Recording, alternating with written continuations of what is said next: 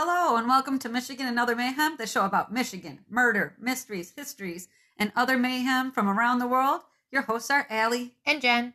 Okay, Jen, let's do this thing. Morning, Allie. I'm showered and dressed like a homeless person. I'm still in my PJs. I'm wearing my very favorite Schoolhouse Rock t shirt. Schoolhouse Rock is like the top of my happiness. This it was good. And it was good. So what have you got I, going today? Well, I've been developing all week, but today it really hit me. The dreaded Michigan cold. Oh. The because it's warm, it's cold, it's warm, it's rainy, it's snowy, it's rainy, it's warm, it's cold. Yeah. And all week I've just felt under the weather. And then today, it just hit me runny nose, sneezing, coughing. It's like, oh my gosh. You know what I say? That cold is like giving you a curb stomp. You know what I mean? so later today, I shall be bathing in Vicks. Nice. Uh, I get it. Like I'm so old, my shoulder hurts from work. so I have been taking hot baths myself. But oh, today, my I have a story I want to tell you today, and it is murder. Ooh, I have a murder. Do Two. you? Two murders. Two murders. All right, you want to go first? A murder, a disappearance, and a murder. Oh, well, I have a murder and a try to run away and in a discovery. You go first, though. Do two murders. All right. I have the murder of Kathleen Doyle and the disappearance of Andrea Bowman. Okay. And I think that we had touched on the Kathleen Doyle before. Okay.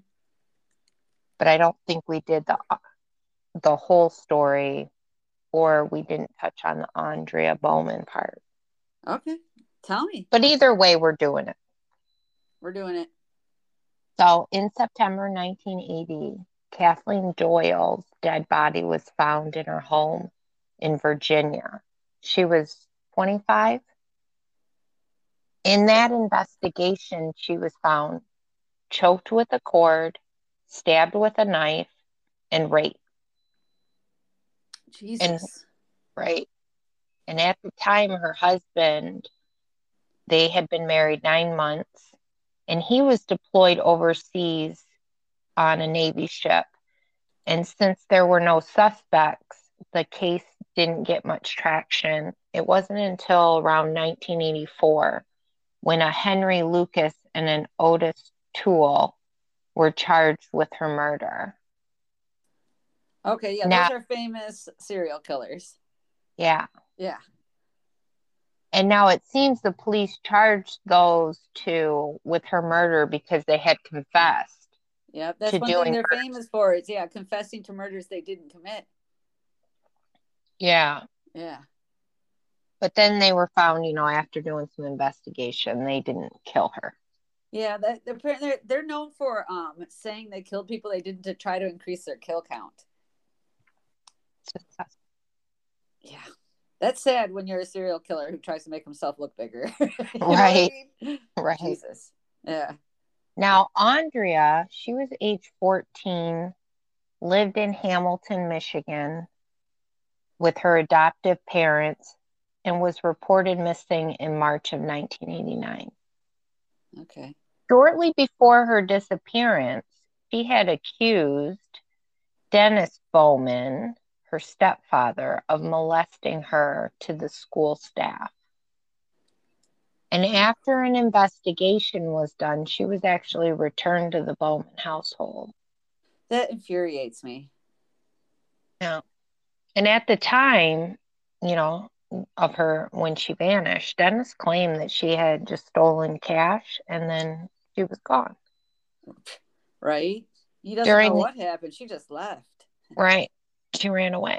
Yeah. During the investigation, it was noted that Dennis had a criminal record at the time, one being a 1980 arrest in Western Michigan, where a young woman accused him of trying to lure her into the into a wooded area and assault her. Jesus. And he, ple- and he did plead guilty to assault. Jesus. And there's they still sent her back to the house with him. Yep. Jesus Christ. Even with his criminal record, it seems nothing was found to lead police to believe he had done something to her. So, after the initial investigation, she was classified as a runaway, and she would stay classified as a runaway until 2020. Okay. In 1998, Dennis was arrested for breaking into a home and stealing a woman's lingerie. Okay. He's disgusting. In 2018, the case of Kathleen Doyle was reviewed, and with DNA from the bed sheets, they were able to run it through the database to match it to Dennis Bowman. And at the time, he lived in Alle- Allegan County, Michigan. And that's the girl that was found tied up, stabbed, and raped. Yep, in 1980 in Virginia. And oh, hey, oh yeah, in Virginia. Okay, yeah. Yep. Yep. Weirdly enough, um, mine also takes place in Virginia. Oh, that is. Yeah. In in November 2019, Dennis was arrested and extradited to Virginia to stand trial. While Okay. awaiting, while awaiting his trial to begin in this case, he decided in February 2020 he was going to come clean. He confessed to murdering Andrea and told the police where they could find her body and where they could find his bo- her body was near their home and she was under a layer of cement. He had buried her and then put cement. On top of her. Yep. Now, And was then- he married at the time that this happened? Yeah, he had a wife. And she didn't know this. I didn't find anything in any of the news stories. Okay. I got, uh, yeah, I read on so if they didn't mention her, about her. yeah, if they didn't mention her, they probably don't think she's in on it. Yeah. Yeah. He had, he had also confessed to uh, entering Kathleen Doyle's home drunk, physically assaulting her and murdering her. Jesus Christ. And then in June of 2020, he pled guilty to the murder of Andrea. And additionally, he pled guilty to killing Kathleen Doyle and currently serving two life sentences. And he actually pled, like, confessed and just pled guilty to avoid, he says, so that his family didn't, you know, he didn't have to go through a trial or anything like that. Put Oh, suddenly he's thinking about his family and how his actions affect other people. right. Right. I don't think that human trash bag is really doing it. I bet he's trying to just, yeah, I don't know. I don't believe him. I don't believe that he suddenly is like, oh, I don't want to upset my family. You killed people nonchalantly. I don't think you suddenly care about other people's feelings. Right. Yeah. All right, what you got? All right. So I actually have, weirdly enough, Virginia as well. And so this is something I got from people.com and NBCnews.com, and it's about Brian Trotter. So this is very recent. October 17th, 2021, Brian Trotter left on a road trip with his friend Robert Coltrane. They're both 25 years old and they'd been close friends for like over 10 years. So, you know, we're talking junior high. And immediately when they said that, I thought about um, you and Melanie. But then later on, this does not remind me of you and Melanie. I guess this would be the opposite of you and Melanie. so, Brian aspired to be a musician. His name was Kent Won't Stop was his like recording name. oh, okay. Yeah, yeah. The, and the two were leaving to drive to Washington D.C. to take some, you know, promotional photos. And they they're both from the state of Virginia, so they're just going to drive up to you know D.C. So that night, Brian comes uh, does not come back with Robert. Robert comes back to the Trotter family home, and he's acting like a little odd. And he told them that Brian decided to stay with a friend in D.C. So they're not too too worried. You know, he's 25 years old. Brian's dad did think that Robert was acting like a little antsy and distant during the visit, but nothing that like set off alarms, right? So, however, the very next morning, still no contact from him. They do report him missing. Because you know he hasn't called back, he's not answering his phone, and there's nothing on social media. So after the missing report is filed the next day, Robert Coltrane stops answering calls from the Trotter family, and they're not able to find him again. Like he he goes them. So a week later, Robert was driving the same silver Acura that him and Brian had driven off in, and he was involved in a single car accident on the Palmetto Expressway in Florida. So now he's gone to Florida. Robert pulls his car over in the uh, Hialeah's Westland Mall, which is where the Florida Highway Patrol, you know, patrol catch up to him because people are like, "Hey, we saw an accident and we saw the guy pull over." So the cops pull over. When the officers pull up to the car, they're suspicious about the amount of flies congregating around the trunk mixed with the smell of rotting flesh.